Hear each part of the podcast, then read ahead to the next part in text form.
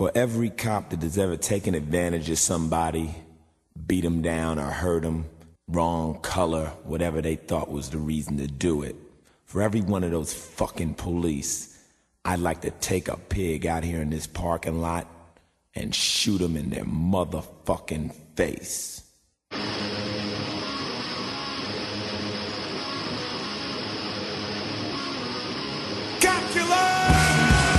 Everybody comfortable? When I get really scared, I get nervous erections. I have one right now.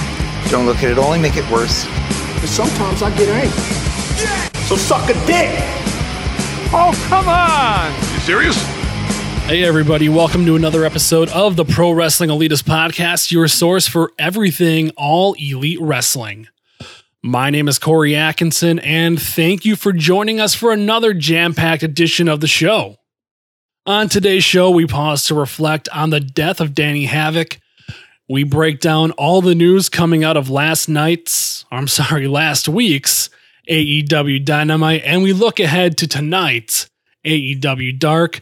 Before we get to that, let me pause to add some commentary on things that are sweeping the nation right now, namely the death of George Floyd. So, um, if you came to this podcast first and foremost thinking that I would ever agree with an ignorant, hate filled, limp dick coward of a fascist president and a murderous, racist police force, then you're going to be terribly disappointed. Fuck Donald Trump. Fuck the system. I live in Minneapolis. Well, I live in Minnesota. I live in St. Paul, which is right next to Minneapolis. We were called the Twin Cities for a reason. Right now, I'm finding myself so fucking angry and frustrated and lost, which are feelings that I recognize that a lot of you share. On one hand, I want to tell every one of you to march to the goddamn White House and burn that motherfucker to the ground.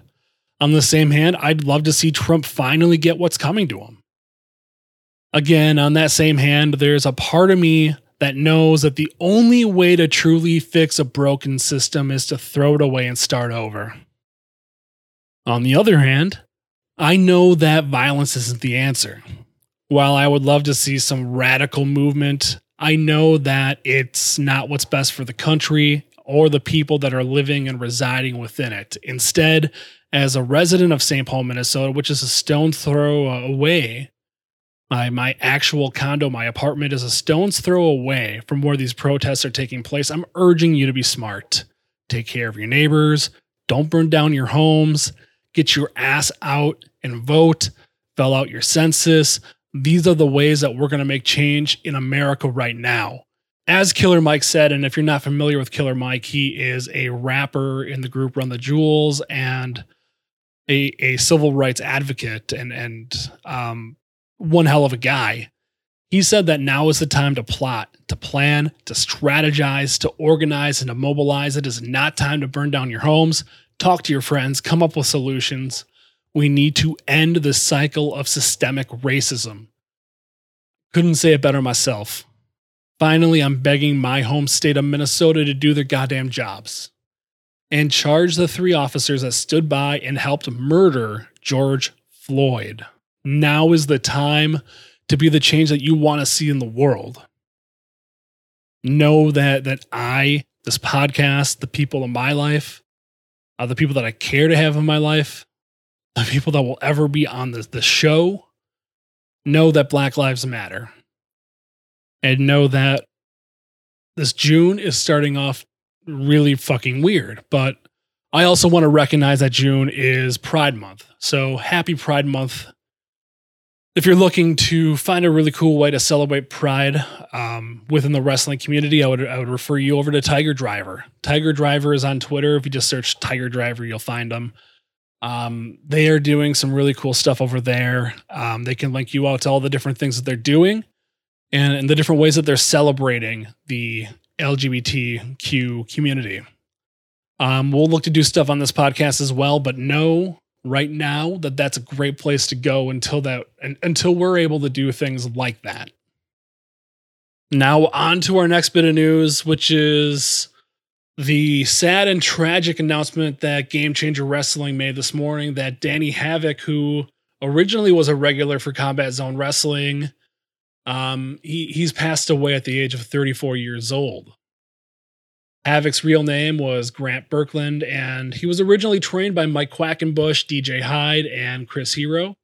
He was born and raised just south of where I am in Iowa and wrestled in his family's barn with friends before attending Combat Zone Wrestling tryouts.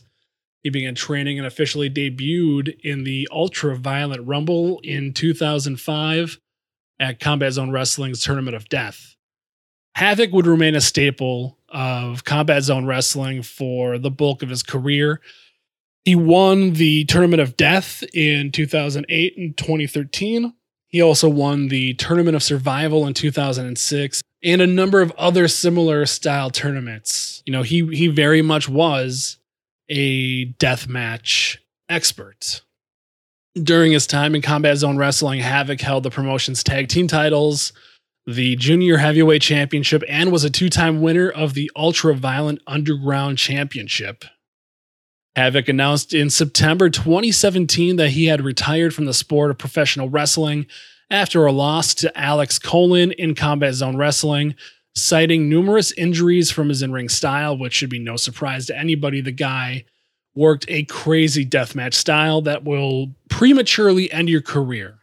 Havoc returned several years later, initially working a fundraiser event promoted by Matt Tremont's H2O promotion in New Jersey to raise money for wrestler G Raver, who was injured working a death match. From that point on, Havoc worked primarily for GCW or, or Game Changer Wrestling when he did wrestle. He made six appearances for Game Changer Wrestling over the last several years, including competing in Japan for Freedoms as a representative for GCW. During his career, Havoc appeared on Vice TV's The Wrestlers, as well as the now defunct pop culture cable network G4, in both cases documenting his work as a deathmatch performer. As of this recording, there is no word on the circumstances of Havoc's passing. His wife Brienne passed away earlier this year at the age of 27. On behalf of the Pro Wrestling Elitist podcast, our deepest condolences to Danny Havoc's fans, his, his family, and his friends. Let's move on to some AEW news. FTR, the former revival from WWE, have officially debuted on last week's edition of AEW Dynamite, where they are, are apparently continuing to build towards a program or a match against the Young Bucks. This is something that has been teased for years on social media and is looking to finally be a reality.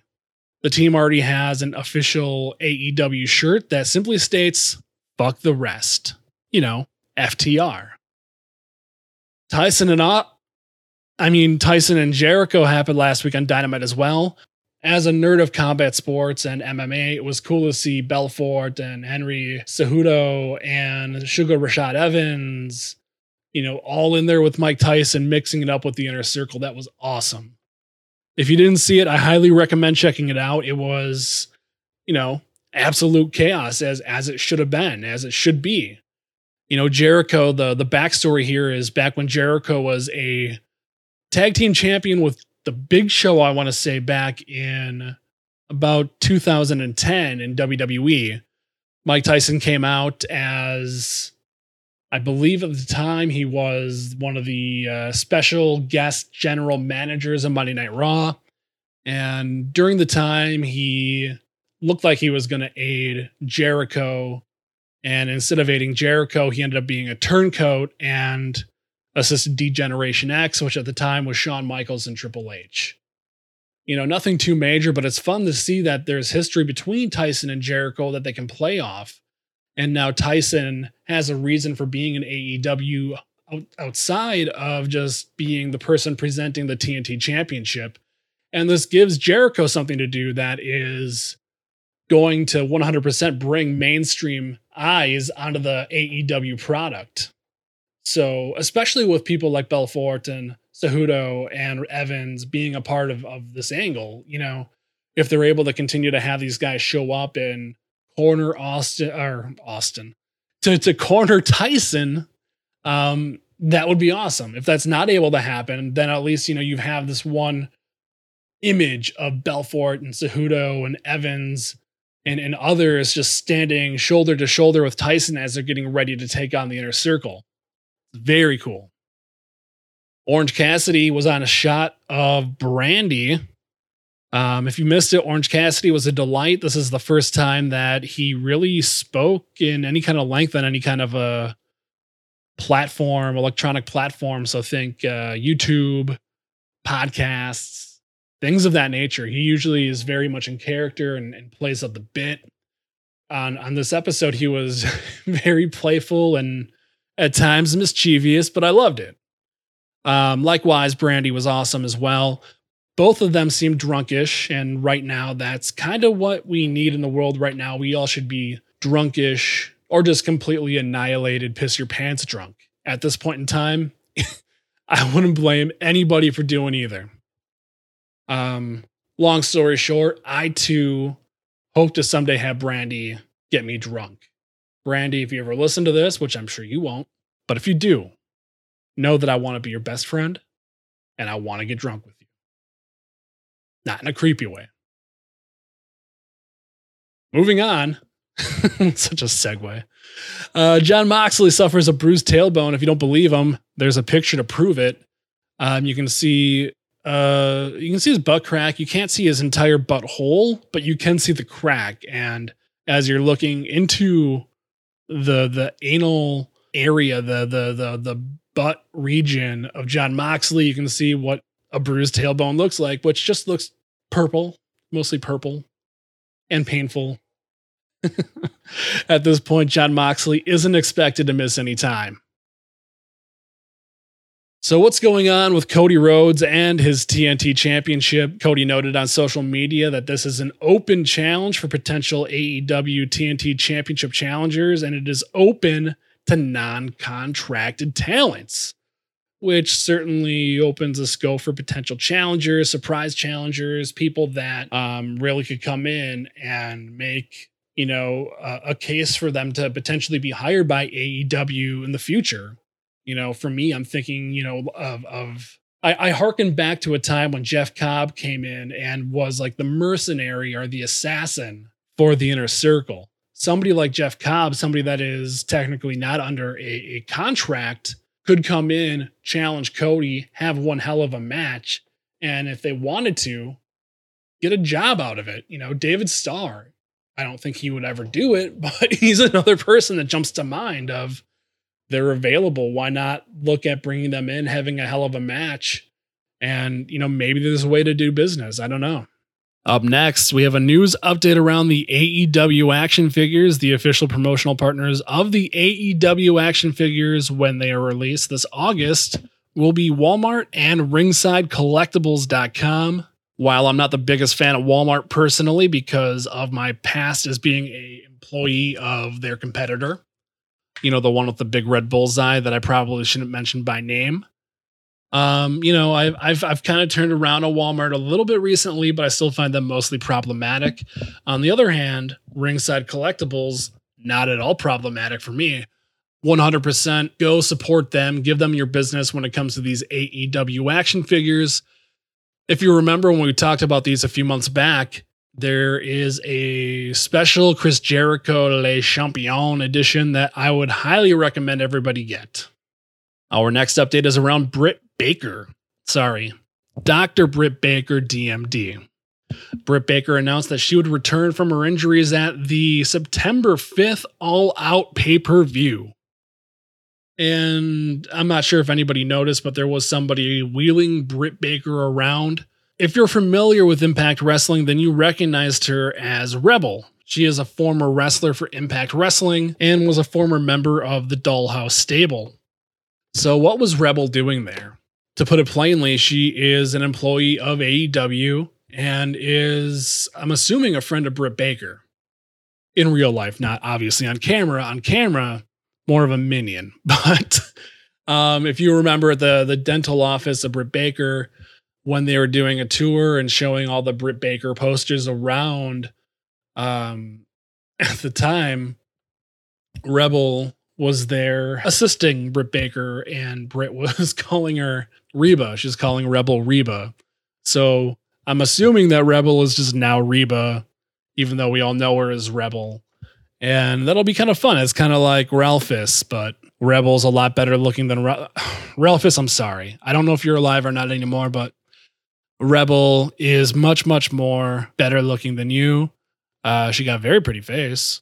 Relphus, good mustache, maybe at best. So I, I guess that's all I got to say about that. You know, Rebel, happy to see you back on TV. Keep up the good work. And then finally, congratulations to Sonny Kiss and Dr. Luther. Both of them made their AEW Dynamite debuts in last week's Battle Royal to determine a number one contender to Cody's TNT Championship. It was very cool to see them get that opportunity to go out there and shine a little bit.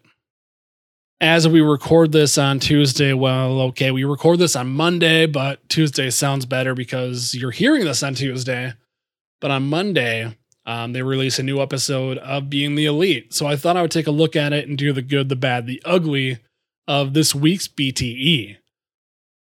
If you haven't seen it, spoiler, I don't know if it's spoilers, but I- I'm going to talk about it. So skip ahead two minutes or something like that. So the good, the best friends trying to come up with a sketch for BTE, working through the process. it was really funny. Um, probably not to the surprise of, of long-term fans you know the comic timing of these guys is really great they need to do more stuff like this on dynamite for the casual viewers so they can get more invested in these guys they are so funny and i know jim cornette disagrees but you know i live in a world where um, I, I proudly proclaim fuck jim cornette um, funny equals money, man. If if I'm enjoying myself, if they're enjoying themselves, if they're making me laugh, I'm gonna buy their shit. I'm invested in watching these guys, these these good guys, these heroes who entertain me and have quippy lines. You know, I want to see them win. I want to see them succeed. So Jim Cornette is full of horrible advice and outdated wrestling tropes and all that other bullshit. So don't listen to him. It was great the bad. Private Party continued their feud with Pay, Hangman Page, Pussy Pants Page, Bones, and Mr. Bear. Uh, these are so fucking long and they don't go anywhere and really aren't entertaining, at least for me. And and maybe admittedly I don't get it. Like, are they spoofing something that I just don't know or that I'm not aware of? If they are, then you know maybe they're way better than I'm giving them credit for. But right now, without having that kind of context, uh, they, they just aren't working. They're not landing for me. And they're not landing for a lot of people that I talk to. Private Party is probably best kept to developmental if they had a developmental system at AEW or, you know, just relegated to AEW Dark. Since, like we said, there isn't that de- developmental system, you know, unless you count the Nightmare Factory, which I'm told by Cody that we're not able to count because they are separate entities and AEW AEW has nothing to do with the Nightmare Factory, which he repeats on pretty much every interview he's on. Anyway, the ugly for this episode of BTE is that gig job that Matt Jackson did on himself. That brother, he bled a gusher. That's probably a dozen or so stitches or staples for sure. Um, I, I didn't see the exact cut, but I'm, I'm sure it was probably right around, uh, right along the hairline it's usually where wrestlers get them. I'm not sure why that is a, a consistent there, but yeah, lots of blood. Woohoo. Woohoo. That was the weakest fucking hoo hoo ever. Whatever. We're, we're moving on. Moving on. And as we're moving on, we're going to preview tonight's AEW Dark. We've got Billy Gunn, or Billy, I'm not sure what we call him anymore. He's taking on John Skyler. Obviously, I'm very familiar with Billy Gunn. I have no real recollection of, of which job guy John Skyler is. So I'm going to go ahead and put my money on Billy Gunn. Next up, we have the Natural Nightmares, which is QT Marshall and Dustin Rhodes. They'll have Brandi Rhodes in their corner taking on Brandon Cutler and the librarian Peter Avalon, who will be flanked by the other librarian, Leva Bates. If you've been following this on Being the Elite, then you know that this is continuing to play on the rivalry that Brandon Cutler has with Peter Avalon about who's going to get their first win. Call it a hunch, but these guys are not going to win this match. It's not going to happen. I, I do believe that we'll see Allie or the bunny or whatever we're calling her right now. she will come out and um, either distract QT. So I guess there's a an outside chance that Cutler and, and Avalon could win.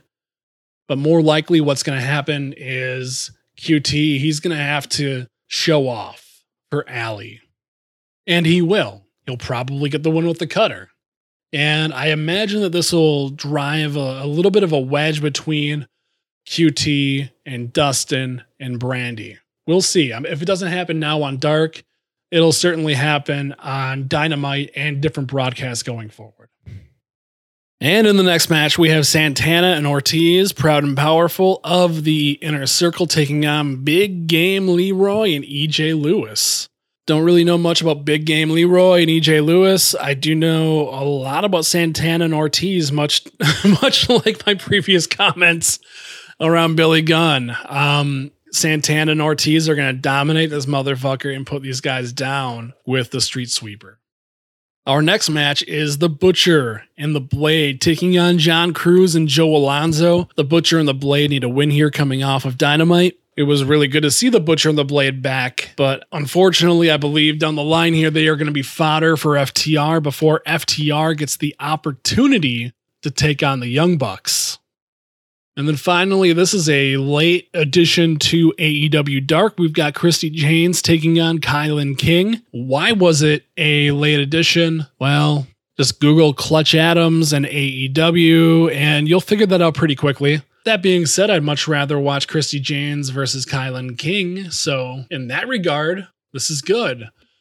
Um, on the downside, I do feel bad for Shawn Spears, who was set to take on Clutch Adams. It would have been it would have been great to see Shawn Spears have the opportunity to go out and perform. I love watching Shawn Spears' work.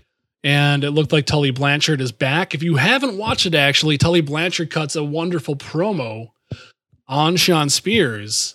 Um, I believe that can be found right now on the AEW Twitter, probably on their Instagram as well.